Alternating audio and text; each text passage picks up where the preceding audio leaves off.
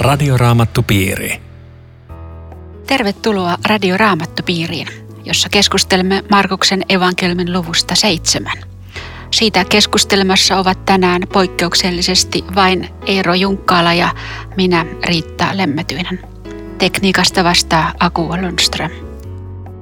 Luku seitsemän alkaa jotenkin tähän tyyliin, että ihan niin kuin sieltä Jerusalemista lähtisi tämmöinen piispan tarkastus liikkeelle fariseusten ydintä ja, ja heillä on kovasti moitittavaa. He on panneet jotakin merkille.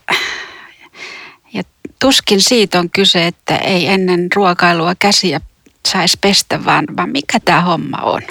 Joo, sinne ne tulee kyttämään tätä pesua ja, ja Jerusalemhan siis piti yllä tätä uskonnollista johtoa, taikka temppeli sääti kaiken sen, mitä koko maassa piti tehdä tai sai tehdä. Ja Galilea oli vähän tämmöistä peräkylää Jerusalemin näkökulmasta, vaikka se oli ihan kansainvälistä liikennettä muuten. Ja, ja sieltä tosiaankin lähetetään näitä tarkastajia. Ja sitten ne valittaa tässä tekstissä, että opetuslapset eivät noudata isien perinnäissääntöä, koska ne eivät siis pese käsiänsä ennen ruokaa. Ja tässä ei, ei todellakaan ole kysymys siitä, että hygienia sääntöjä laiminlyöntäisiin, vaan on kysymys rituaalisista pesuista. Että fariseuksilla oli paljon tällaisia säännöksiä, jotka meni ohi raamatun. Että niitä ei ollut missään säädetty. Niillä oli jopa tällaisia mikvealtaita, joita on paljon löydetty Israelista tolta ajalta, jossa ne kävi kastautumassa. Jotkut kastautu aamulla ensimmäiseksi illalla viimeiseksi niin, että se semmoinen rituaalinen puhtaus oli ikään kuin koko ajan päällä. Ja sitten jos kosketettiin johonkin saastaiseen, niin heti piti käydä peseytymässä. Tämmöisestä on niin kuin mm. kysymys tässä tämä. Ja Jeesuksen opetuslapset näköjään viisi veisaavat näistä. Ja sitten niin. siitä syntyy tämä kahnaus – ja mä katsoin tätä kohtaa Luukkaasta, niin siinä, siinä kerrotaan, että Jeesuskin syyllistyi tähän. Eli Jeesus on niin ihan yhtä, yhtä saastainen varisyystä mielestä kuin opetuslapsetkin. Mä, mä mietin tuossa jakeessa viisi tämä kysymys, miksi sinun opetuslapsesi eivät elä isien perinnäissääntöjen mukaan, että jos haluaa näyttää vähän sympatia kysyjille, niin on se aika kunnioitettavaa, että joku osoittaa tällaista uskollisuutta kautta sinne jonnekin kauas, kauas isien perinnäissääntöjä kohtaan. Mutta sitten sit se seuraava kysymys nousee, että, että onko luvallista niin liittää raamattuun jotakin, mitä siellä ei lue. Ja tämä on sitten jo vakavampi kysymys, tai, tai jopa niin, että poistaa sieltä jotakin, mitä siellä on. Se on tosi vakava kysymys ja eh, voi olla että näin, no tai mä mietin, että tekikö nämä sen ikään kuin tietoisesti. No ehkä tässä tapauksessa kyllä siis, jos ei siellä lue, mutta se oli syntynyt vuosisatojen aikana, että näitä täytyy tehdä. Mutta jos sä rupesit miettimään sitä niin kuin tämän päivän tilannetta ajatellen, että, mm. että on olemassa erilaisia isien perinnäissääntöjä, joita me ikään kuin liitämme raamattuun tai poistamme raamatusta, niin se on, se on vastaava tilanne. Useinhan se meillä ehkä tapahtuu sillä, että, että ajatellaan, että tämä on raamatullista – koska näin on aina tehty, mutta se ei ehkä olekaan. Sepä se. Joskus voisi ihan miettiä, että ei vaan niin kuin omaan kristillisyyteen ole tullut tämmöistä painolastia jostakin. Mulle tulee nyt mieleen, että, että hengelliset kokemukset voi, voi muuttua semmoisiksi, että jossain liikkeessä on ajateltu, että tämä kokemus pitää olla. Se on niin kuin se yksi perinnäissääntö ja sitä sitten tavoitellaan, josta raamatus ei puhuta mitään tai herätysliikkeiden isät tai oma esimerkki jälleen tästä on luostarisäännöt, jota missään raamatussa ei vaadita köyhyyttä ja kuuliaisuutta ja naimattomuutta. Aivan, ja sä oot pitänyt niitä vuosikaudet. No, niin, ja tämä on, tää on just, että, tota, että sit, sekin on vielä niinku semmoinen vakava juttu, kun tulee konfliktitilanne näiden isien perinnäissääntöjen raamatun mukaan, niin kumpi siinä voittaa? Tavallisesti ne perinnäissäännöt. Mutta voihan olla sellaisia perinnäissääntöjä, jotka on sinänsä siis ihan, ihan okei, mm. jotka ei ole ristiriidassa raamatun mm. kanssa. Voi olla sellaisia tapoja, eihän kaikki herätysliikkeistä tulevat äh, tavat ole välttämättä raamattua vastaan, vaikka ne on, onkin itse keksittyjä tai siis semmoisia, joihin on totuttu. Mm. Vai miten sä ajattelet? Joo, ei, siis, ei, ei Mutta missä kohtaa ne tulisi ongelmaksi? jos tätä seitsemättä lukua miettii, niin tota, eikö tässä ole ongelma se, että nämä perinnäissäännöt, niin ne oli tavallaan niin kuin turhentanut sen Jumalan lain. Että et se, se Jumalan laki ei saanut enää sydäntä rauhattomaksi, koska oli ne omat säännöt ja se oli kuin kotelu ja me asutaan täällä, täällä niin kuin sisällä, että et, tota, älkää meidän rauhaa häiritkö. Näinhän se menee.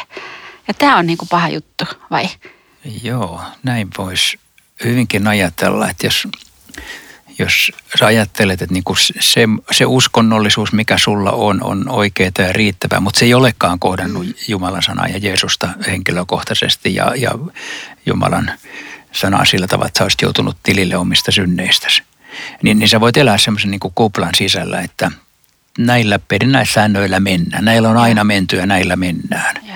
Kyllä toi vaara varmaan on olemassa, varsinkin tämmöisessä ehkä kristillissävytteisessä yhteiskunnassa, jota me Suomessa eletään, että joku voi kuvitella, että, että äh, nämä riittää, kun meillä on tietyt muodot, mutta yeah. vaikkei siinä olisi sit sisältöä. Yeah.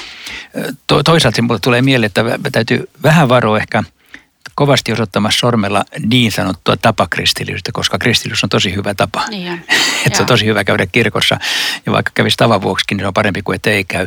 Mutta niin kuin me tässä pohditaan, niin, niin jos se on vain sitä, jos se on vain se kuori.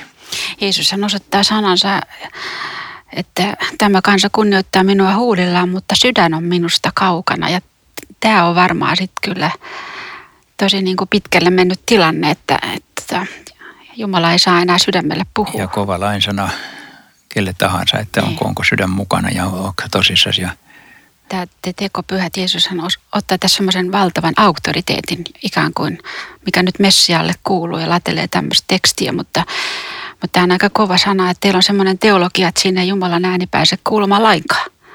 Sitähän tämä varmaan tarkoittaa. Mitä sä sanoisit tähän, kun taitavasti että teette tyhjäksi Jumalan käsky, jotta voisitte noudattaa omia sääntöjänne? Missä meidän aika tyhjentää Jumalan sanaa ja käskyjä? Niin, kaikessa, mikä ikään kuin tekee irtioton raamatun sanaan. Että se, se voi tapahtua hirveän eri tavoin. Se voi, se voi tapahtua niinkin, että nykyaikainen raamatun tutkimus tietää, että raamattua ei tarvitse ottaa vakavasti, että se on tällainen vanha juutalainen säädöskokoelma, joka, josta olemme jo päässeet riittävän kauaksi, emmekä ota se. Se voisi tapahtua vaikkapa näin tai sitten, tai sitten se voisi tapahtua niinkin, että, että se, se hurskaus näyttää, se näyttää kovin hurskalta, mutta sieltä puuttuu sisältö, että, että on jotenkin muodot, muodot jäänyt, mutta ei ole muuta. Mulle tuli mieleen niin tämmöisen eettisen elämän näköalat ja tämä kova vääntö avioliitto käsityksestä, että siinä on joku semmoinen sama trendi, että taitavasti teette tyhjäksi Jumalan käskyn. Että kyllä niin kuin tässä puhutaan erittäin vakavasta asiasta ja sitten mihin tämä vie. Tämä, tämä oli musta siis todella, tämmöinen pinko lakihenkisyys johtaa aivan hirvittävään rakkaudettomuuteen, jos katsotaan tuota jaetta 10, 11. Mooses on sanonut, joka kunnioita, kunnioita isäsi ja äitiäsi, joka kirroa isänsä tai äitiään, että rangaistakoon kuolemalla. Mutta te opetatte toisin jos joku sanoo isälleen tai äidilleen, se mitä sinun piti minulta saada on nyt korban, olen luvannut sen uhrilahjaksi.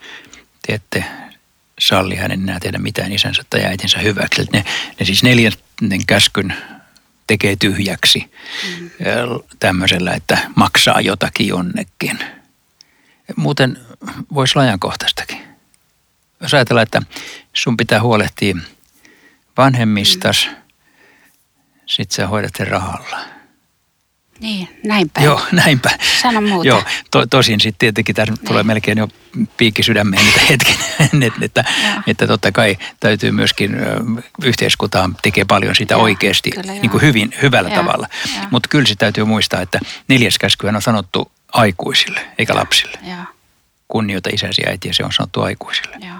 Tämä, tämä käsite korpan, tämä on varmaan tosi vieras Mä, mä tota tutustuin siihen silleen, että se oli joku tämmöinen uhrilahja temppelille, josta jopa juutalainen, kun on talousihminen, niin tota, sai tuoton itselleen. Se pääoma jäi temppelille, eli ovella tapa kuitenkin niin kuin ikään kuin Jumalalle ja kuitenkin oma pussi siitä hyöty. Ja sitten ajattelin tätä päivää siltä osin, että olen jutellut monen ihmisen kanssa, joka on jättänyt tiukan uskonnollisen yhteisön. Ja sinne jäi omaisia ja he, heillä on ankara kielto olla yhteydessä niihin, jotka lähti pois tai toisinpäin. Eli taas se semmoinen lakihenkisyys ajaa näiden hyvin läheisten ihmissuhteiden väliin ja Jumalan nimissä kieltää jotakin tota, elintärkeää. Joo, ihminen on aika ovella kehittämään erilaisia systeemejä, joilla, joilla niin kuin luistaa Jumalan käskyjen alta pois. Ja, ja tässä on tämä vanhempien kunnettamiskäsky esimerkkinä, että, että nämä tekee sen sen, käskyn kohdalla, mutta se voidaan tehdä minkä käskyn kohdalla tahansa. Jeesus sitten jatkaa tätä opetusta, joka varmaan vaati vielä vähän lisäpuheenvuoron. Ja, ja, ja valaisee jotakin tässä jakeessa 15. Ei ihmistä voi saastuttaa mikään, mikä tulee hänen ulkoa päin. Se ihmisen saastuttaa, mikä tulee hänen sisältä ulos. Siis mä luulen, että aika moni ajattelee, että se paha on mun ulkopuolella. Ja mä voin välttää jotakin googlettamasta tai kaikkea mahdollista mielenkiintoista, mihin minua viedään. Mutta että se ongelma onkin ihan jossain muualla. Niinpä.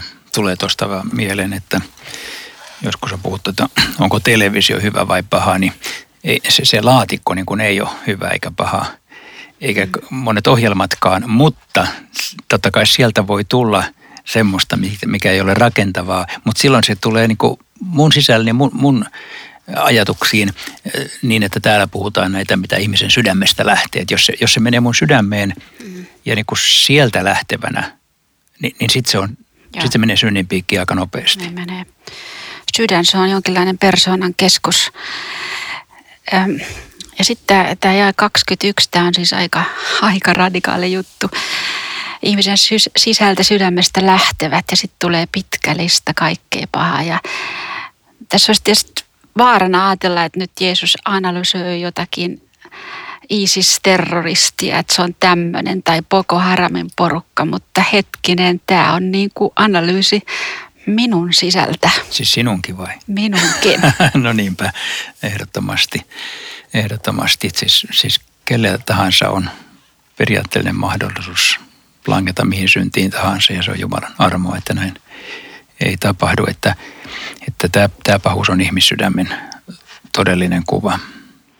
Et kun on ollut maailmassa semmoisia ideologioita, humanismi, valistus, marksilaisuus, jotka opetti tämmöistä, että ihminen on hyvä, niin tota, ne on joutunut myös kääntämään kelkkansa, että ei se ihan näin ole. Ja, ja Jeesus sanoo, että se ei todellakaan ole näin. Ja sitten herää kysymys, että mihin tämmöisen pahan kanssa? Kuka tämmöisen enää puhdistaa? Niin. Tätä teksti ei vastaa, mutta me tiedämme, kenen luokse sen synnin, syntisen sydämen kanssa mennään. Että, että siinähän tämä evankeliumin ydin on, että, että vaikka sydämemme on tällainen tulemalla Jeesuksen luokse, kaikki synnit annetaan anteeksi. Ja vaikka se ei poistu meistä, niin se on, se on Jumalan armo peittää sen niin, että se ei tule meidän syyksemme enää koskaan. Mä kirjoitin tähän viereen tämmöisen raamatun paikan, kun mä just mietin, kaikki tämä paha tulee ihmisen sisältä. Se, se jossa Johannes sanoo kirjeessään, että Jeesuksen Kristuksen veri puhdistaa meidät kaikesta vääryydestä. Eli, eli kaiken tämän todella saa anteesta. Ja se kaunis Jesajan paikka, että vaikka meidän syntimme ovat veriruskeat, tulevat ne lumivalkeiksi. Tämä on Radioraamattu Piiri. Ohjelman tarjoaa Suomen raamattuopisto. www.radioraamattupiiri.fi Jatkamme keskustelua Markuksen evankeliumista sen luvusta seitsemän. Keskustelemassa Eero Junkkaala ja Riitta Lemmetyinen. Jakes 24 puhutaan semmoisesta seudusta, joka ei nyt, jos Israelissa on joskus käynyt, niin noin vaan tuu vastaa Tyyroksen alue. Missäs mennään? Tyyroksen ja Siidonin seutu, joka on sitten jakeessa 31 vielä uudestaan sanottu, on sitä rannikkoa, joka nykyisin kuuluu Libanonin alueelle. Ja tässä sanotaan jakessa 26, että sieltä tullut nainen oli Syyrian foiniikkialaisia. Se on myöskin foiniikkialaisten aluetta ollut nimenomaan historian kuluessa se, mikä nykyisin on Libanonin rannikko kaistale. Ja Syyria oli silloin siellä, siellä vallalla. Eli, mutta sanoma on se, että tämä on, on pakanoiden aluetta. Eli siis juutalaiset eivät olleet täällä. Ja Jeesus menee erääseen taloon. Se on jotenkin myös hauskaa, että Joo. erääseen taloon. Mielikerta mihin taloon. Joku on sanonut, että se oli kesämökki siellä, siellä Tyyroksen merenrannalla, välimeren rannalla. Se on aika kiva, niin se on, kiva paikka. Ja halusi pysyä tuntemattomana, mutta hänen tulonsa ei pysynyt salassa. Että mm. Tämä on vähän kiinnostavaa, että – että hänen maineensa oli kulkenut jopa sinne saakka, vaikka hän varsinaisesti oli aina vain juutalaisten alueella. Mutta jostain syystä se oli mennyt jopa sinne aika kauas ohi juutalaisten alueen. Että melko merkittävä maine kiiri kyllä ympäriinsä. Tosin tämmöisestä sairauden parantajasta, niin kyllähän se kulkee. Kyllä se kulkee, joo. Mennään varmaan tänäkin päivänä, jos vaan tiedettäisiin varmaan päälle. Niin. Ja sitten tulee äiti, jolla on siis aivan hirvittävä tuska omasta tyttärestään. Hän menee jakeis 26 ihan suoraan asiaan ja pyytää Jeesusta ajamaan pahan hengen hänen tyttärestään. Tässä ei selitetä sen enempää, mistä sairaudesta ja hengestä on kyse, mutta, mutta meitä ehkä enemmän vielä ihmetyttää se, se reaktio, että tätä nyt ei olisi odottanut. Anna lasten ensin syödä kyllikseen. Ei ole oikein ottaa lapsilta leipää ja heittää se koiran penikoille. Joo. Muuten tämä kertomushan on laajempana Matteuksen luvussa 15. Ja siellä kiinnostava, ennen kuin mä menen tuohon kohtaan, niin on se naisen puhuttelu, siis Matteuksen mukaan, menee näin, että Herra – Daavidin poika, armahda minua. Eli se on häkellyttävän oikea nimitys Jeesukselle. Että vaikka hän ei itse ole kuulu niihin, jotka odottavat Daavidin suvusta tulevaa Messiasta, niin hän on niin paljon kuullut Jeesuksesta muutakin kuin vain parantamista, että, että tämä olisi Daavidin poika, tämä olisi joku messianinen hahmo tai jotain vastaavaa. No joo, mutta, mutta siis Jeesuksen vastaus on, on todellakin aika, aika käsittämätön ja Matteushan – kertoo vielä senkin, että Jeesus ei aluksi vastannut hänelle mitään. Ja. Eli siis töykeä mm. ja kummallinen reaktio. Mutta Jeesus ei aina vastaa heti mitään. Ja, ja tämä vastauksen viesti, vaikka se on, tuntuu siis epäkohtelialta, niin kuin se vastauksen viesti on tämä, että Jumala on säätänyt tämän pelastusjärjestyksen niin – että se tulee juutalaisten kautta ja ensin juutalaisille. Jeesus oli juutalainen ja apostolit oli juutalaisia ja nämä vievät se pakanoille. Jostain syystä, jota meidän on vaikea ymmärtää, niin Jeesus halusi antaa tämmöisen pelastushistorian oppitunnin ennen kuin hän vastasi rukoukseen. Vai miten sä koet tämän? Oliko se tämmöinen juttu? kyllä mäkin ajattelen, että jotain tämmöistä Jeesus varmaan halusi opettaa tietoisena siitä, että tämä nainen ei tästä lähde, vaikka hän saakin ensin tämmöisen vastauksen. Eikä toi koiran penikka-sanakaan ollut mikään halventava. Se oli varmaan, että sillä tehtiin eroa niin kuin juutalaisen ja ei-juutalaisen välillä. Sen verran ihmeellinen tämä jatko sitten on, ja sen Jeesus varmaan tiesi. Nainen vastasi tähän, Herra, saavathan koiratkin pöydän alla syödä lapsilta putoilevia palasia. Eli, eli joku tämmöinen vastaus, että Herra, kuule, eihän sitä lasten leipää, ei se vähene yhtään, jos kun ne koiranpennut ottaa kuitenkin niitä murusia sieltä alta. Et sit, siitä sun lahjasta ei ole mitään pois, jos minua autat. Musta se on aivan ihana vastaus tähän. Todellakin, ja jos, jos vielä ottaa sen Matteuksen kertomuksen tähän rinnalle, niin – kun nainen sanoi, että ei ole, kun Jeesus oli sanonut, että ei ole oikein ottaa lapsilta niin. leipää heittää koirapenkolle, niin nainen vastasi, että ei olekaan Herra. Siinä lukee alkutekstissä, että kyllä Herra. Mutta se on ihan oikein käännetty. Siis se naisen vastaus Jeesukselle on, että kyllä, sinä olet oikeassa Jeesus. Että jos, jos minulle ei anneta, niin se on oikein, mutta anna kuitenkin. Mutta tämä on olennaista, että, että nainen myöntää Jeesuksen olevan oikeassa, mutta ei lakkaa pyytämästä apua. Ja mä ajattelen, että tässä on semmoinen rukouksen salaisuus, että niin kauan kuin me niin kuin pyydämme, pyydämme, pyydämme, saattaa olla, että me emme saakaan vastausta. Mutta sitten jos me sanomme, mutta Jeesus, sinä olet oikeassa, vaikka et antaisikaan, niin me saatamme saada. Ja. Meidän sydämessä tapahtuu jotakin ja se on tämä, tapahtukoon sinun tahtosi eikä minun. Ja, ja silti mä saan pyytää ja rukoilla ja anoa ja se ei ole väärin. Ja. Tämä nainenhan saa Matteuksen evankeliumissa kuulla, että vaimo suuri on sinun uskosi.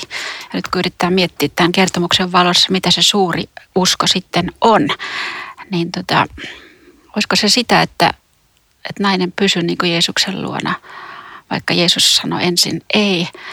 Ja sitten toiseksi se, se myönsi, kuka hän on, pienuutensa. Ja sitten musta tämä kolmas, minkä mä tähän liittäisin, on se, että Herra, muronen riittää. Kun, kun se sulta tulee, niin se, se ratkaisee mun ongelmat niin tai näin. Et mä itse ajatellut joskus elämässä, kun on ollut tosi vaikeita ja, ja sitten jossain tilanteessa on tullut joku raamatun sana kohti. Se on ollut kuin pieni muronen suhteessa siihen hätään. Ja mä oon ajatellut, että tossa se on. Tossa on kaikki, mitä mä nyt tarvitsen, toi sana. Ja se oli, näytti muruselta, mutta se tuli Jumalalta. Todellakin. Siis kun Jeesus sanoo siis Matteuksen mukaan, että suuri on sinun uskosi, niin mä oon ajatellut sitä tästä näkökulmasta, että jos siltä naiselta olisi kysynyt, kysytty, että onko sulla suuri usko, mm. se olisi luultavasti sanonut, että kuule, mulla ei ole yhtään uskoa, mutta mä menen hädässäni Jeesuksen luokse. Mutta tämä tulkitaan suureksi uskoksi. Ja. Eli ei se suuri usko ole sitä, että täältä pesee, kyllä minä uskon kaiken. Ei se ole sitä vaan se on sitä, että mulla on hätä ja mä tiedän, keneltä mä saan avun ja mä menen pyytämään sitä. Ja silloin kun se kohde on oikea, mä rukoilen ehkä sinnikkäästikin, niin se tulkitaan suureksi uskoksi. Ja vielä hei, että, että suuri usko ei ole uskottelua, koska joskus ihminen ajattelee, että nyt kun mä rukoilen sairaan puolesta, se ei parane, vaikka oman sairauteni tai jonkun muun. Sitten mä ajattelen, että mulla on vähäinen usko, kun mä en niin pysty olemaan varma, että tähän vastataan. Sitten mä, mä voin yrittää ikään kuin uskotella itse, että kyllä Jumala varmaan vastaa, mutta ei se ole mitään suurta uskoa. Ei mun tarvitse pumpata sitä itseeni, vaan, vaan se, on, se on sitä, että mä menen Jeesuksen luokse. Toi oli hyvä, koska tätä uskottelua on paljon ja tota, se vapauttaa siitä. Mä mietin tämmöistä tässä, tota, niin nainen meni kotiin, että mitä se ajatteli kotimatkalla – ja tota, mä ajattelen, että kun se lähti sieltä kotoa ja kaikki ne vuodet, niin se on niin kuin ollut niin väsynyt ja varmaan mihin Jumalaan se on ehkä uskonut, että miten voi tämmöinen taakka olla yhden ihmisen elämässä. Ja nyt kun se lähti kotiin, niin se tajusi, että ilman tätä hätää mulla olisi ehkä koskaan ollut asiaa Jeesuksen luo. Eli mun elämän ratkaiseva löytö tulee sieltä suuresta hädästä. Ja tälleen se menee elämässä yhä vielä, että joku hätä ajaa Kristuksen luo. Ilman sitä ei olisi ollut koskaan tätä tapausta. Niin. Joo. Ja tässä on sitten seuraava hätä, josta, josta kerrotaan. Tosin tämä, jolla oli tämä suuri hätä, ei itse pystynyt tekemään mitään, että hänellä oli hyviä ihmisiä siellä, koska tota, hänen luokseen tuotiin kuuromies, ystävät ystävät on liikkeellä. Joo, sitä enemmän kommentoi maantiedettä. Se. Nimittäin siinä on aikamoinen määrä, määrä. Tyyroksen seudulta tuli Siidonin ja Dekapolin alueen kautta Galilean järvelle. Et Jeesus teki jonkinlaisen kierroksen tässä, koska Tyyro ja Sidon on siellä rannikolla, mutta Dekapolin alue puolestaan on se oikeastaan siitä järvestä, se on niin pohjoiseen ja itään – ja Galilea taas on järven länsipuolella. Pysyttekö te niin mukana tässä kartassa? Melkoinen kierros. Eli hän jostain syystä hän tekee jonkinlaisen koukkauksen. No tosin tämä Dekapolin alue on nyt tässä vähän ylimalkainen heitto, se oli iso alue. Mutta että vähän hän kierteli, mutta hän tulee siis järvenrannalle, jossa hän yleensä aina oleskeli. Mutta nyt siis mennään tuohon kuuroon. Tuodaan kuuro. Tässä on niin ystävät asialla, hyvät ihmiset jotka tota, haluaa auttaa tätä ihmistä. Ja, ja sitten musta niinku erittäin tota, mielenkiintoinen on tämä demonstraatio, miten Jeesus käy sielunhoitoa tämmöisen ihmisen kanssa, joka ei kuule yhtään mitään. Siitä se jää 33, 34, se on sitä sielunhoitoa. Otti erilleen. Eli nyt ollaan me kaksi tässä. Pani sormensa hänen korviinsa. Nyt on kyse sinusta. Sylkäisi. Siis jossain kertomuksessa kerrotaan suoraan, että syljellä parannetaan, mutta mä mietin, että voisiko tässä olla semmoinen viesti, että sylkäsee maahan, että toi tosi paha vaiva toi sun kuurovamma. Ja olisiko jotain tämmöistä. Sitten tämä katsahti taivaalle, eli, eli vähän niin kuin sille kuurolle viesti, että kuule, se apu tulee, niin se tulee tästä suunnasta. Tämmöistä kaikkea, hieno, tämmöistä kaikkea mä mietin. Hieno, hieno pohdinta. Tota sylkäisyteoria mä en ole ikinä kuullut tähän kohtaan, mutta ei se mahdoton ole. Tosiaan se toinen on siellä Johanneksen evankeliumin yhdeksännes luvussa, jossa Jeesus tekee syljestä tahnan. Eli se, sitä käytettiin myös jonkinlaisena lääke, lääkkeenä. Mm. Mutta ei tässä siitä sanota niin, että se, se voi olla tuossa oikeassa tai väärässä. Tämä kohtelu on kuvattu tosi kauniisti mm. ja sillä on varmaan merkitys. Sitten tämä, tämä viimeinen jae luvun lopussa. Tässä on tämmöinen hämmästys. Hyvin hän on kaiken tehnyt. Kuurot hän saa kuulemaan ja mykät puhumaan. Tämä on niin, jotenkin niin sykähdyttävä lause. Hyvin hän on kaiken tehnyt. Mä rupesin miettimään jopa tämmöistä, että voisiko tämä olla joskus mun elämän tämmöinen loppukommentti. Herra, hyvin hän on kaiken tehnyt. Radioraamattupiiri.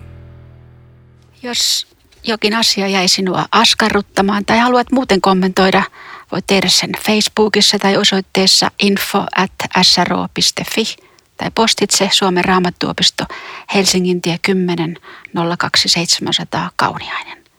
Hiljennytään vielä. Elävä Jeesus, kiitos siitä sydämestä, joka lyö näiden evankelmien lehdillä meitä vastaan. Sinä välität, rakastat, haluat auttaa.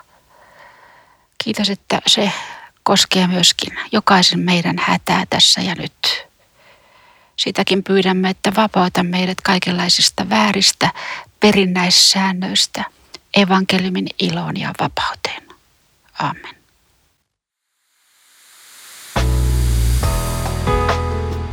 Radioraamattupiiri.